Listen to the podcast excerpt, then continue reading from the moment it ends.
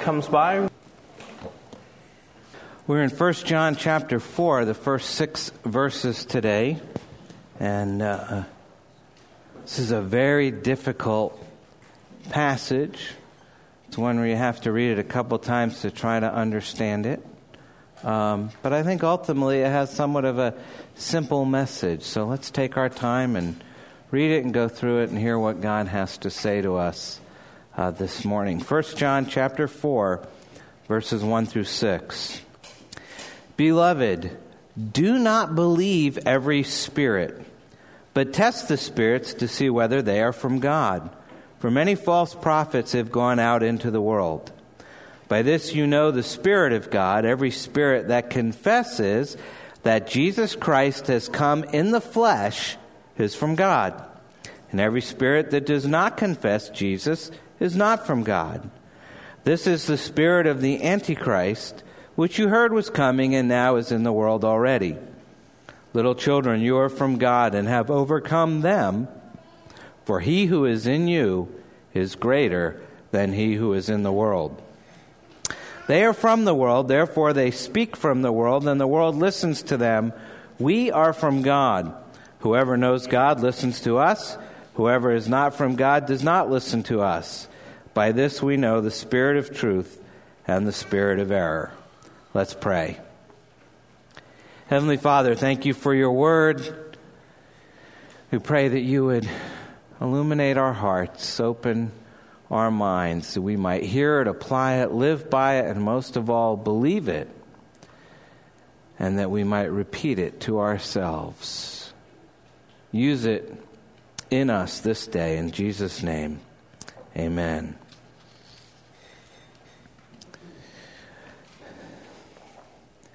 Paul Tripp uh, has devoted much of his life to biblical counseling. He is one of the uh, counselors involved with the Christian Counseling and Education Foundation and a uh, prolific author, speaker, and he's written one of the best books there is on the topic of counseling called Instruments in the Redeemer's Hands People in Need of Change Helping People in Need of Change. Um, and if you have borrowed that book, I'd love for you to return it. Um, it's a great book, and Paul Tripp is a very effective curate, a physician of the soul. And recently I came across the following insight in Paul's writing, and I want you to listen carefully as Paul Tripp describes the most influential voice in your life. He says, I find myself saying it all the time.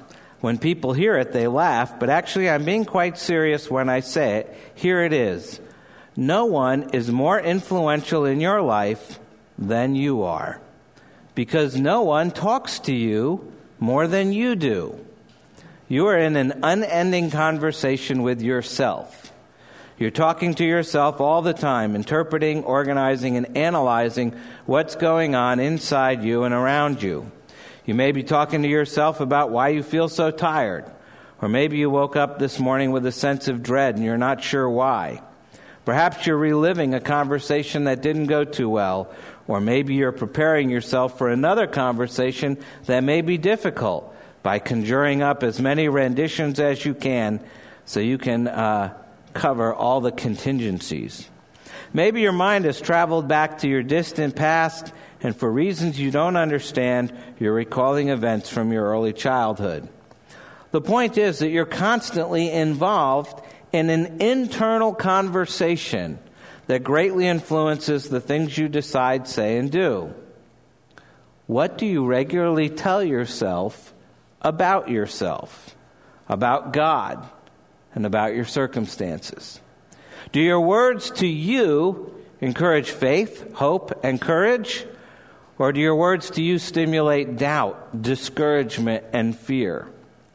Do you remind yourself that God is near? Or do you reason within yourself, given your circumstances, that He must be distant? Do you encourage yourself to run to God even when you don't understand what He's doing? Or do you give yourself permission to back away from Him when you're confused by the seeming distance between what He's promised and what you're experiencing? When others talk to you, is your internal conversation so loud it's hard to concentrate on what they're saying?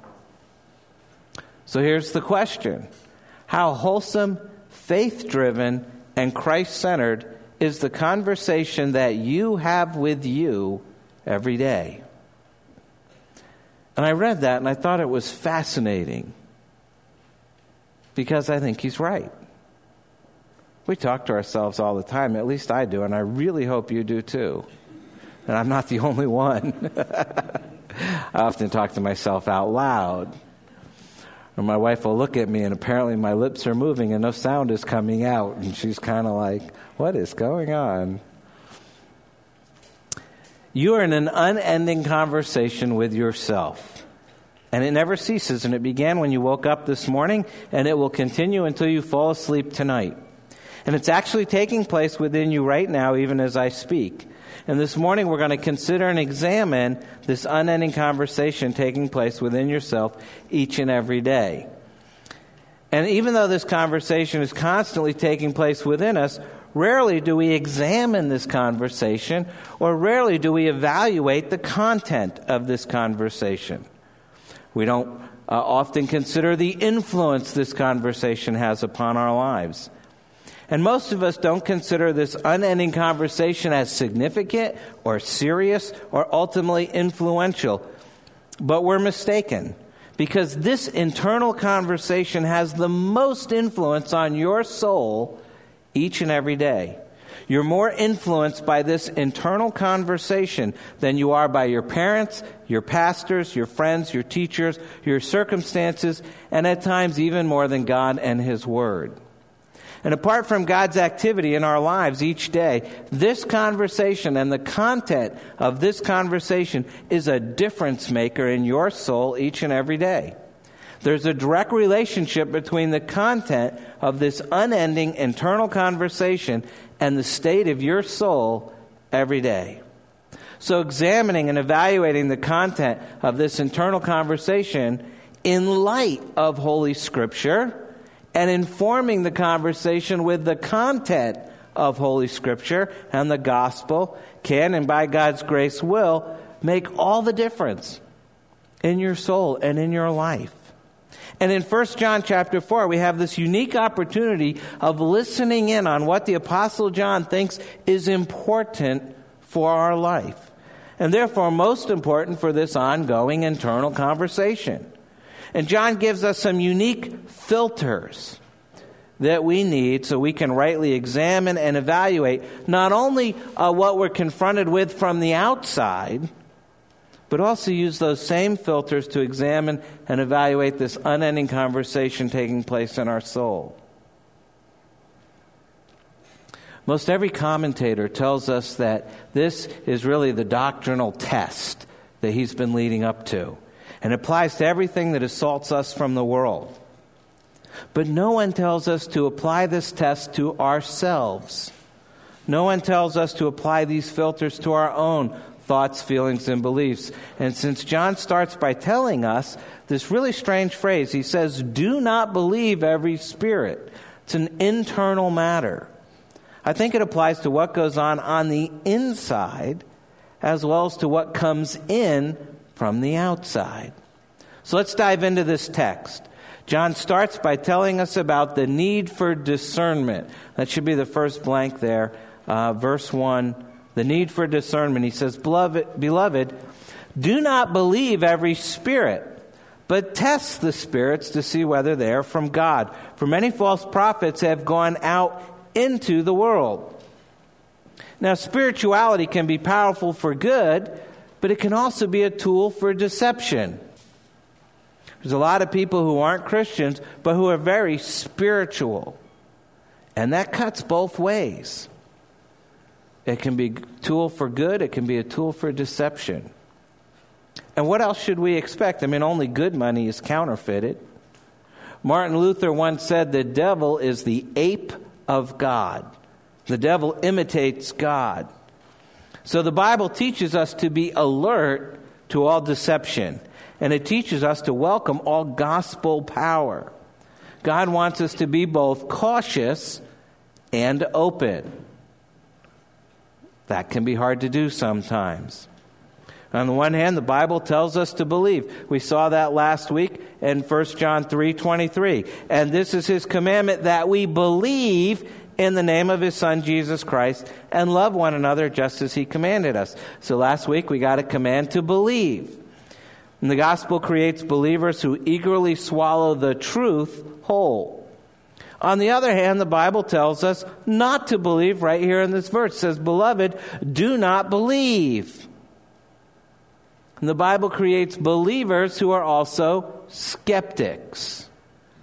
We're not setting ourselves up to be everyone else's judge and jury, but God wants us to know when we can open our hearts with enthusiasm and when we need to sort of hold things off at a distance. He wants us to be discerning. And this matters here at Potomac Hills. I mean, if all we wanted was routine blessing, we'd, we'd never need discernment. But God wants us to go further with Him than we've ever gone before, and we've only begun to see His goodness. So as God increases His blessing, we need discernment. God has given us lots of answers, and a key passage in the Bible for discerning the true work of God is right here in 1 John 4. And John gives us three very key filters for discerning what is of God and what is true versus what is not from God and what isn't true. And whenever we see a church or a denomination or a movement that passes through these three tests, these filters, we know God's there. It will be imperfect in some ways. It may be imperfect in a lot of ways, but God is there. So let's think this through. This verse says, again, Beloved, do not believe every spirit, but test the spirits to see whether they are from God. For many false prophets have gone out into the world. Now, there were a lot of false prophets in Old Testament times, and I believe there's a lot of false prophets today. And John's saying, don't be fooled. Ask probing questions. Ask the second and third follow up questions until you know for sure. That's why our denomination, the Presbyterian Church in America, has very clear standards for ministers and officers. The Westminster Confession of Faith. And a couple years from now, after he finishes school and takes Hebrew and writes a theological paper and writes an exegesis paper and preaches some more, Dave Dorst is going to have to go through what we call, uh, what the Book of Church Order calls, trials for ordination. Normally we say an ordination exam, but the Book of Church Order actually lists it as trials for ordination. It's very fitting. And it says that trials for ordination shall consist of a careful examination as to one, his acquaintance with experiential religion, especially his personal character and family management, based on the qualifications set out in 1 Timothy 3 and Titus 1. Two, his knowledge of the Greek and Hebrew languages. Three, Bible content. That's probably the hardest because you either know it or you don't. Four, theology. Surprisingly, that's usually the easiest because if you're good with words, you can kind of get around stuff. Five, sacrament. Six, church history. Seven, the history of the Presbyterian Church in America. And eight, the principles and rules of the government and discipline of the church and he'll have to take a lengthy closed book exam on all of the above, and then take a lengthy oral exam in front of our credentials committee, composed of nine other elders who all know more than he does. And I think that even if we took out all the PCA specific stuff, the vast majority of pastors in Loudoun County couldn't pass our ordination exam. It's tough. And it's tough for a reason because those of us who already passed it want everyone else to suffer just as much as we did. Nah, that's not it. The real reason it's tough is because this theology is the good housekeeping seal of approval for Presbyterian leaders. God knows what he stands for, and we want to line up with him as best as we can. Doesn't mean we do it perfectly or that we always get it right, but we're trying to do it as best as we can. And before we endorse anyone else, we test them. God cares about what we teach our children, what we teach our church, what we teach in Sunday school at every age level. What is taught on Sunday morning? He cares more than we do. And I think that's why this verse starts with beloved, because love asks the right questions. In this verse, John is also implying our responsibility to protect the world from the bad influences that emerge from within the church. It's not how we usually think about it, is it? We usually think about we got to protect ourselves from all the bad stuff out there. That's not what John says here. We have to protect out there from the bad stuff in here. He says, For many false prophets have gone out from the church into the world. It's not so much about false prophets coming into the church from the world, just the opposite. It's about false prophets coming out of the church into the world. I think of the uh, the Ringwraiths and the Lord of the Rings movies. You know, the bad guys riding the black horses.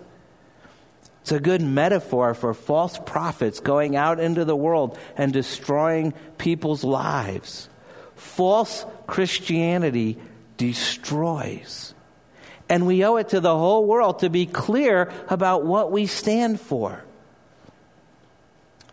But in reality, nobody steps up and says, Oh, I'm a false prophet. I'm out to ruin everything.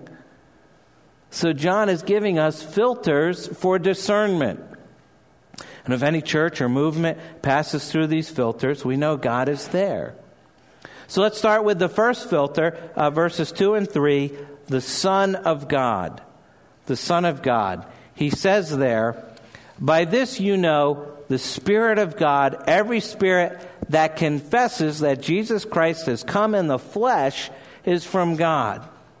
Every spirit that does not confess Jesus is not from God. This is the spirit of the Antichrist, which you heard was coming and now is in the world already. And a lot of people think that verse is about the Antichrist, and it's not. That verse is about confessing that Jesus Christ has come in the flesh. That's the main point there. And this first filter is theological. John is saying the Holy Spirit is in good theology. By this you know the Spirit of God. We love the freedom of the Holy Spirit, but he's always true to himself. The Bible calls him the Spirit of wisdom, the Spirit of knowledge, Isaiah 11:2. Calls him the Spirit of truth, John 14 and John 15. The Old Testament prophesied that the Spirit would anoint the Messiah with a message of good news, Isaiah 61. The Holy Spirit is in good theology and nowhere else. And the Holy Spirit doesn't anoint just a part of us, He's better than that. He anoints the fullness of our beings, including our minds. How could it be otherwise? Our minds are the gatekeepers for our hearts. Along comes some idea, knocks on the door of our soul. May I come in and take over? And we say, "Oh, that would never happen to me." But uh, you know, it's just a couple years ago, the whole Da Vinci Code craze went through, and just seemed to be knocking people over in the church, even though it was all baloney and nonsense and made up and not exactly well written.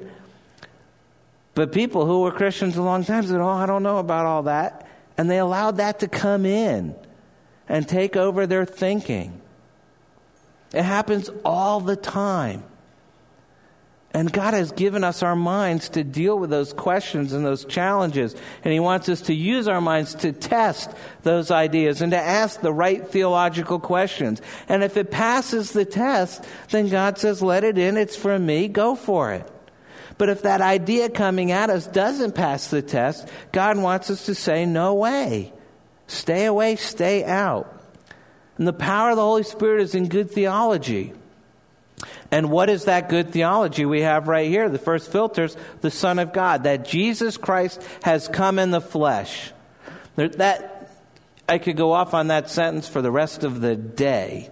But here are just two truths, big truths about Jesus that come out of this verse, this phrase, and that define authentic Christianity. Both truths are embedded in this these words Jesus Christ has come in the flesh. First truth, big one Jesus existed before he lived on earth. He sent us many signals he came from somewhere else. John 8:23. He said to them, "You are from below, I am from above. You are of this world, I am not of this world." And then later in that same chapter, John 8 42, Jesus said to them, If God were your father, you would love me, for I came from God and I am here. I came not of my own accord, but he sent me. Nobody else can talk that way. But Jesus doesn't belong to time, he belongs to eternity because he's God. And that's the first truth the deity of Christ. So, whenever you want to discern things, one of the things you need to, discern is what do these people say about Jesus? Do they hold to his full divinity? Secondly, the flip side uh, of that truth is the humanity of Christ. The Word became flesh, fully and sinlessly human. We have that John 1:14. He wasn't just disguised as a human being. He was truly human. He got thirsty, he got tired, he slept. God became crucifiable in Jesus. I'm not sure that's even a word, but it works and it's understandable. God became crucifiable. Now, the Apostle John is speaking against a heresy in his time called Doceticism, from a Greek word that means to seem. And this heresy taught that Jesus only seemed human. He didn't really come down to our level. When he walked along those dusty roads in Palestine, apparently he didn't leave footprints. And they really struggle with this idea of how could God become flesh, yucky, messy, smelly flesh? But Doceticism is a heresy. Doesn't understand the gospel at all. The gospel says Jesus came down as the perfect human being that we had always failed to be. There's nothing about us he can't redeem, including the messiest parts of us. So we'll love and enjoy and confess all that Christ is. Not a whittled down Christ, but a big, authentic Christ. And we'll worship him with clear theology. He identifies with us in all of our need. Why shouldn't we confess him in all of his fullness? And we're not spinning our own hybrid theology that nobody's ever thought of before. We're not asking the question, what is God saying today? What we care about is what God said to the church 2,000 years ago through the apostles, recorded forever in the scripture. Polycarp was one of the famous early church fathers. He was actually a, a very close friend of the apostle John and a, a disciple of John. He knew John personally. He wrote a letter to the church in Philippi and uh, this isn't in Scripture, this is just from Polycarp. But he quoted this verse of uh, 1 John 4, uh, verses 2 and 3. And he said, Whoever does not confess the testimony of the cross is of the devil. Well, that's pretty clear.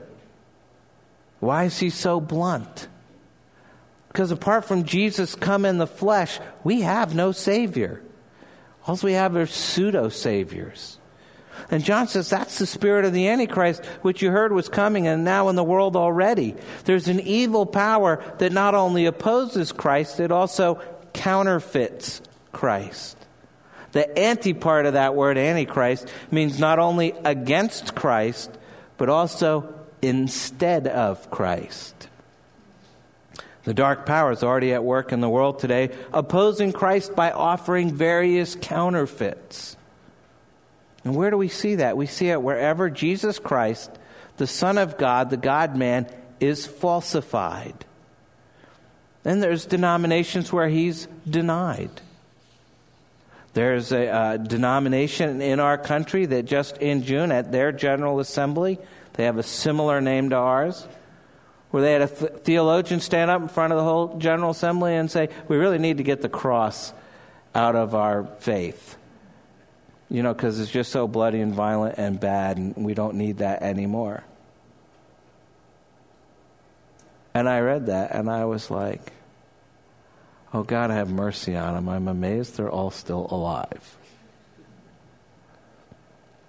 There's no neutrality. It's either Christ or Antichrist. And everybody has a decision to make. It's the one thing we see over and over again in John's letters He's very blunt. We always call him the disciple that Jesus loved and think he's this gentle, meek, mild guy. And yet, when you read him, he's the toughest guy there is. He makes Peter look like a wimp. He's saying, you know, it's God or not God. Choose wisely now. And you can pretty much summarize all of his writings just that way. And here's the first filter Jesus Christ, the Son of God and Savior of sinners, fully God and fully man. So, in that unending internal conversation, What are you saying to yourself about Jesus? Are you listening to what the world says about Jesus? Or are you telling yourself in this internal conversation what the scripture says about Christ? John says there's no neutrality. You're either for Christ or against Christ, even if you're trying to tell yourself otherwise. Having established that first filter of Jesus, he moves on to the second filter, verse 4, the power of God. Verse 4, little children, you are from God and have overcome them. For he who is in you is greater than he who is in the world. That's a great verse. We're just little children before the spiritual powers fighting over this world. But Jesus is the most powerful force at work in the world today. He said, John 16, 33, I have said these things to you that in me you may have peace. In the world you will have tribulation, but take heart, I have overcome the world. Amen. The second filter for assessment, for discernment, is this world overcoming power of God. In any church that confesses the biblical Christ and is lifting people above this world to live for Him, that influence can only be from God. If Jesus is the greatest power in the world today, how can Christians be negative and defensive and circle the wagons? The future belongs to Christ and it's going to be great. Why should we feel insecure and frustrated and angry? Do we believe in Jesus or not? Christians shouldn't be wringing their hands and saying, What's this world coming to? We should be saying, Look what's coming to this world. Wherever you see this world overcoming confidence in Jesus, you're looking at authentic Christianity. But what does John mean by this phrase? He says, You are from God and have overcome them. Is he saying that we should dominate unbelievers? I don't think so. I think what he's talking about, if you take all of 1 John together, he, he's talking about the worldview, the sort of ethos that's out there in the world, all those things that stand against Christ. But not necessarily the big dramatic things that are easy to point out. It's really subtle things that we kind of like. You know, the every day you and I are being told in a million different ways that true life is in being young, fit, sexually active, successful, popular, rich, and envied. That's the world we overcome. And we overcome by not believing that anymore. We overcome by enjoying Christ above all else. Jesus died because we had to be young, fit, sexually active, successful, popular, rich, and envied. From his cross, he says, That's what the world's lie has cost me. Nothing gets our hearts off the values of this world like the cross. And Christians prize Christ far above all the most expensive, most brilliant, most popular deceptions of this world. That's the second filter. The power of God is active in your life or it's not. You're overcoming the things of the world by believing the things of God or you're being overcome by the things of the world and therefore not believing the things of God. So, what are you saying to yourself in this unending internal conversation about believing that Jesus is greater than all the day to day pressures of everyday life? Are you listening to what the world says about what you have to have? Or are you telling yourself in that internal conversation what the scripture says about who you have to have? Once again, no neutrality. It's what you have to have, or it's who you have to have. Jesus. But many of us inside the church subtly, without even realizing it, deny Christ by trying to have it both ways. We want the who and we want the what too. And John says it's not going to work that way. You can have Jesus or you can have everything the world offers. That's the second filter the overcoming power of God. He sets that when he moves on to the third filter, verses 5 and 6, the message of God. So you have three filters the Son of God, the power of God, and the message of God. Verses 5 and 6. They are from the world, therefore they speak from the world, and the world listens to them. We are from God. Whoever knows God listens to us. Whoever is not from God does not listen to us. By this we know the spirit of truth and the spirit of error. John's still talking about the false uh, prophets. He notices how successful they are. Why do they catch on? Because they tell people what they want to hear. Error is glad to use God talk, Jesus talk, but it only echoes the deepest values of the world. It redefines Jesus more to the world's liking. It offers the rewards of this world plus Jesus too. You know, I've met a lot of people who really like the salvation that Jesus offers. They get really jazzed about the whole forgiveness thing. It's when you get to the repentance and sin thing, they're not quite so excited about that part. Let's just focus on the positives getting me out of trouble. That's not real Christianity. And false Christianity requires no surrender, no repentance, no faith, no reinvestment of our emotions in Christ. So, who really speaks for Christ? The Apostle John writes, he says, We are from God. Whoever knows God listens to us. And the we here are the official teachers in the early church, the apostles. They found Christ to be better than this whole world.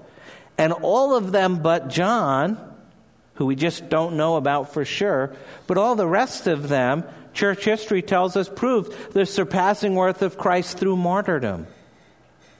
And the whoever in that is anyone whose heart opens to Christ. I love that passage Phoebe read this morning during worship, Psalm 73. Who have I in heaven but you? I had no idea she was going to read that verse. I have it down here. There is nothing on earth I desire besides you. If our hearts even flicker with that flame, the Holy Spirit's at work. And John is saying loyalty to that message, it makes no sense from the world's point of view. If you tell the world there is nothing on earth I desire beside Jesus, they're going to say, What is wrong with you? But it makes sense when we dial in the promises of God. And any church today that reproduces that apostolic confidence in the life that's really life, that's real religion, that's real Christianity. And, and that Christianity cherishes a clear view of Christ, overcomes the for, false values of the world and gets us living for eternity. You know, one of the, the big red flags, the uh, signs of a false church, is when it says, We're the only true church. When you hear that, red flags and buzzers and bells ought to be going off all over the place.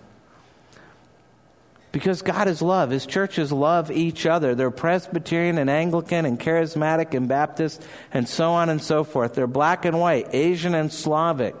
Uh, in a true church, there's a generous spirit of love. Todd led us in prayer about that, talked about our own diversity.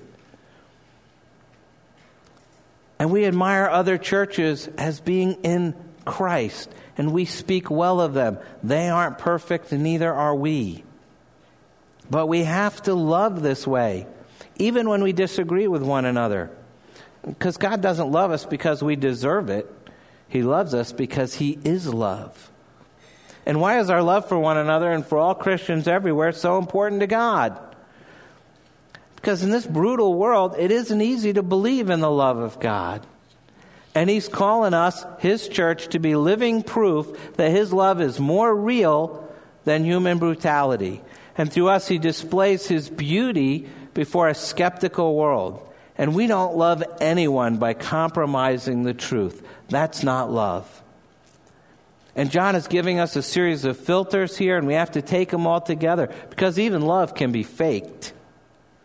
But real love prizes a clear view of Christ, sees through the fraudulence of the world, relocates its happiness and eternity, and then with that kind of clear conscience, which Rich talked to us about last week, loves other Christians even though they have all sorts of problems the, of their own. And who doesn't have problems?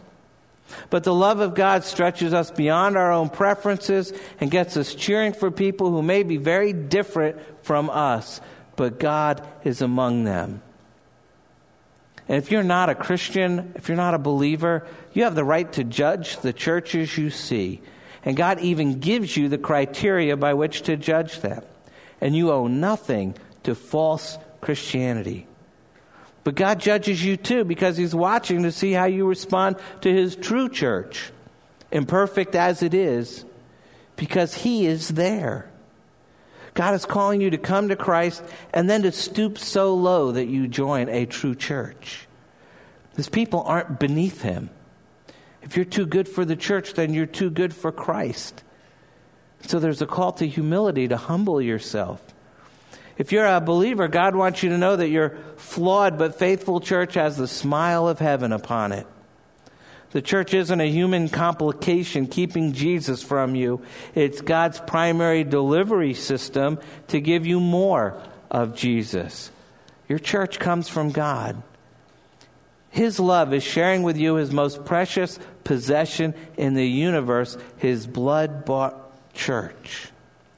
And if you give your heart away first to Christ, then to your church, then to the church's mission in the world, your life will matter forever because you're part of the real work of God in this generation. So, what message are you listening to?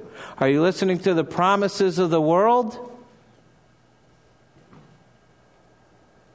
Or are you telling yourself in that unending internal conversation what the scripture says about the promises of God? And once again, no neutrality here. It's the promises of the world versus the promises of God. You can't believe them both. You can't have it both ways. Many people try. That has left more lives just wrecked by the side of the road. They want spiritual revival hand in hand with economic revival. And truth be told, you don't want them to choose between the two because often they'll choose the wrong way. Some of you may be aware of the Lakeland revival that's been going on this year in Lakeland, Florida.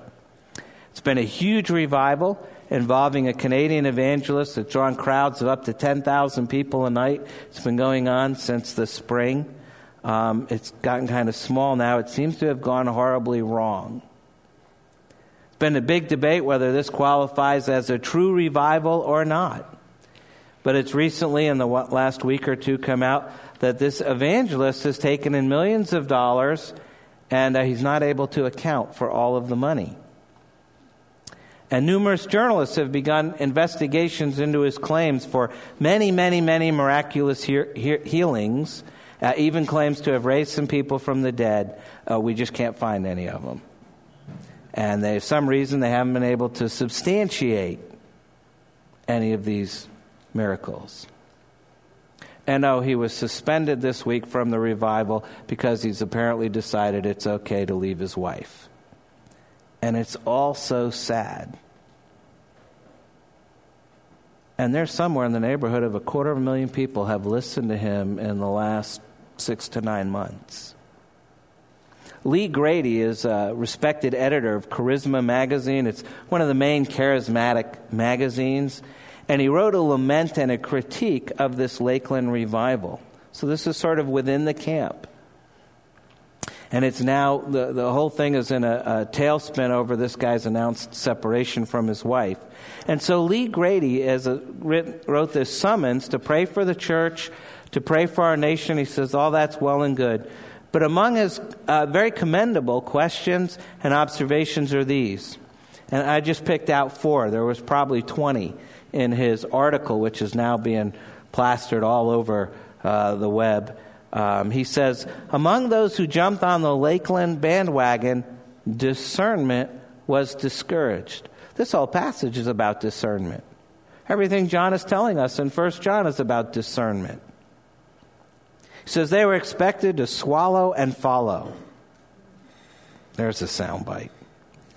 The message was clear this is God, don't question. I blame this lack of discernment partly on raw zeal for God. We're spiritually hungry, which can be a good thing, but sometimes hungry people will eat anything. He also says, Many of us would rather watch a noisy demonstration of miracle signs and wonders than have a quiet Bible study. Yet we are faced today with the sad reality that our untempered zeal is a sign of immaturity. Our adolescent craving for the wild and crazy makes us do stupid things. It's way past time for us to grow up. Third thing, he says, true revival will be accompanied by brokenness, humility, reverence, and repentance, not the arrogance, showmanship, and empty hype that was on display in Lakeland. And then, fourth and finally, he said, a prominent Pentecostal evangelist, he doesn't name him, called me this week after all this news became public. He said to me, I'm now convinced that a large segment of the church, or he says specifically the charismatic church, will follow the Antichrist when he shows up because they have no discernment. Ouch. Hopefully, he writes, we'll learn our lesson this time and apply the necessary caution when an impostor shows up. And writing on this whole mess, John Piper, the Reformed Baptist uh, guy, he writes that charismatics will not be the only ones who follow the Antichrist when he rises. So will the mass of those who today, in thousands of evangelical churches, belittle the truth of biblical doctrine as God's agent to set us free. Discernment is not created by brokenness, humility, reverence, and repentance. It's created by biblical truth and the application of that biblical truth by the power of the Holy Spirit to our hearts and minds. When that happens, then the brokenness, humility, reverence, and repentance will have the strong fiber the full counsel of God in them. And they'll be profoundly Christian and not merely religious or emotional or psychological. The common denominator of those who follow the Antichrist won't be charismatic or any other label or any other denomination. It will be, as the Apostle Paul says, they refused to love the truth. He says that in 2 Thessalonians 2. The coming of the lawless one is by the activity of Satan with all power and false signs and wonders and with all wicked deception for those who are perishing because they refuse to love the truth and so be saved. Therefore, God sends them a strong delusion so they may believe what is false in order that all may be condemned who did not believe the truth but had pleasure in unrighteousness. The test for any revival, the test for any denomination or group or movement or church is always first doctrinal, theological, expositional, and that it's based on the scripture. Is this awakening? Is this movement? Is this anything that happens in Christianity being carried along by a quote, love for the truth? The passion to hear the whole counsel of God proclaimed? Or is it simply because we've told ourselves and convinced ourselves that we can have it all and we can have it both ways? Think about that. You need to pray. Take a moment to do that, and then I'll close.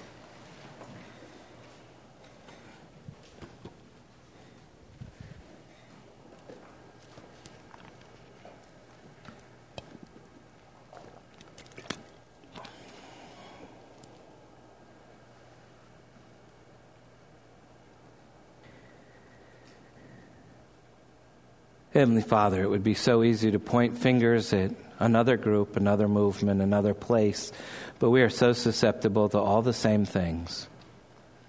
We want what the world tells us we should have, whether it's money or health or anything. And those things crowd Jesus out of our lives. Lord, help us to desire Christ more than anything else. Help us look to Christ first. Help us to use these filters, not just for all the stuff outside, but also for our own life, for our, our own conversation that's going on all the time. Lord, I pray that you would bring humility and reverence and repentance to us. They would characterize our life because we're focused on Jesus and not ourselves. And yet, Lord, I know that's so hard to do.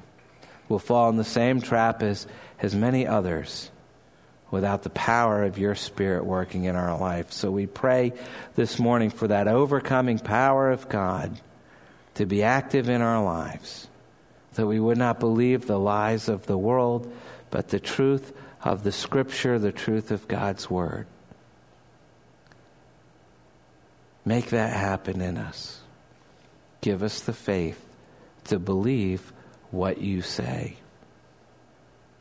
We ask that you would do this for us by the power of your Spirit, for the honor of Christ and for the glory of your name. Amen.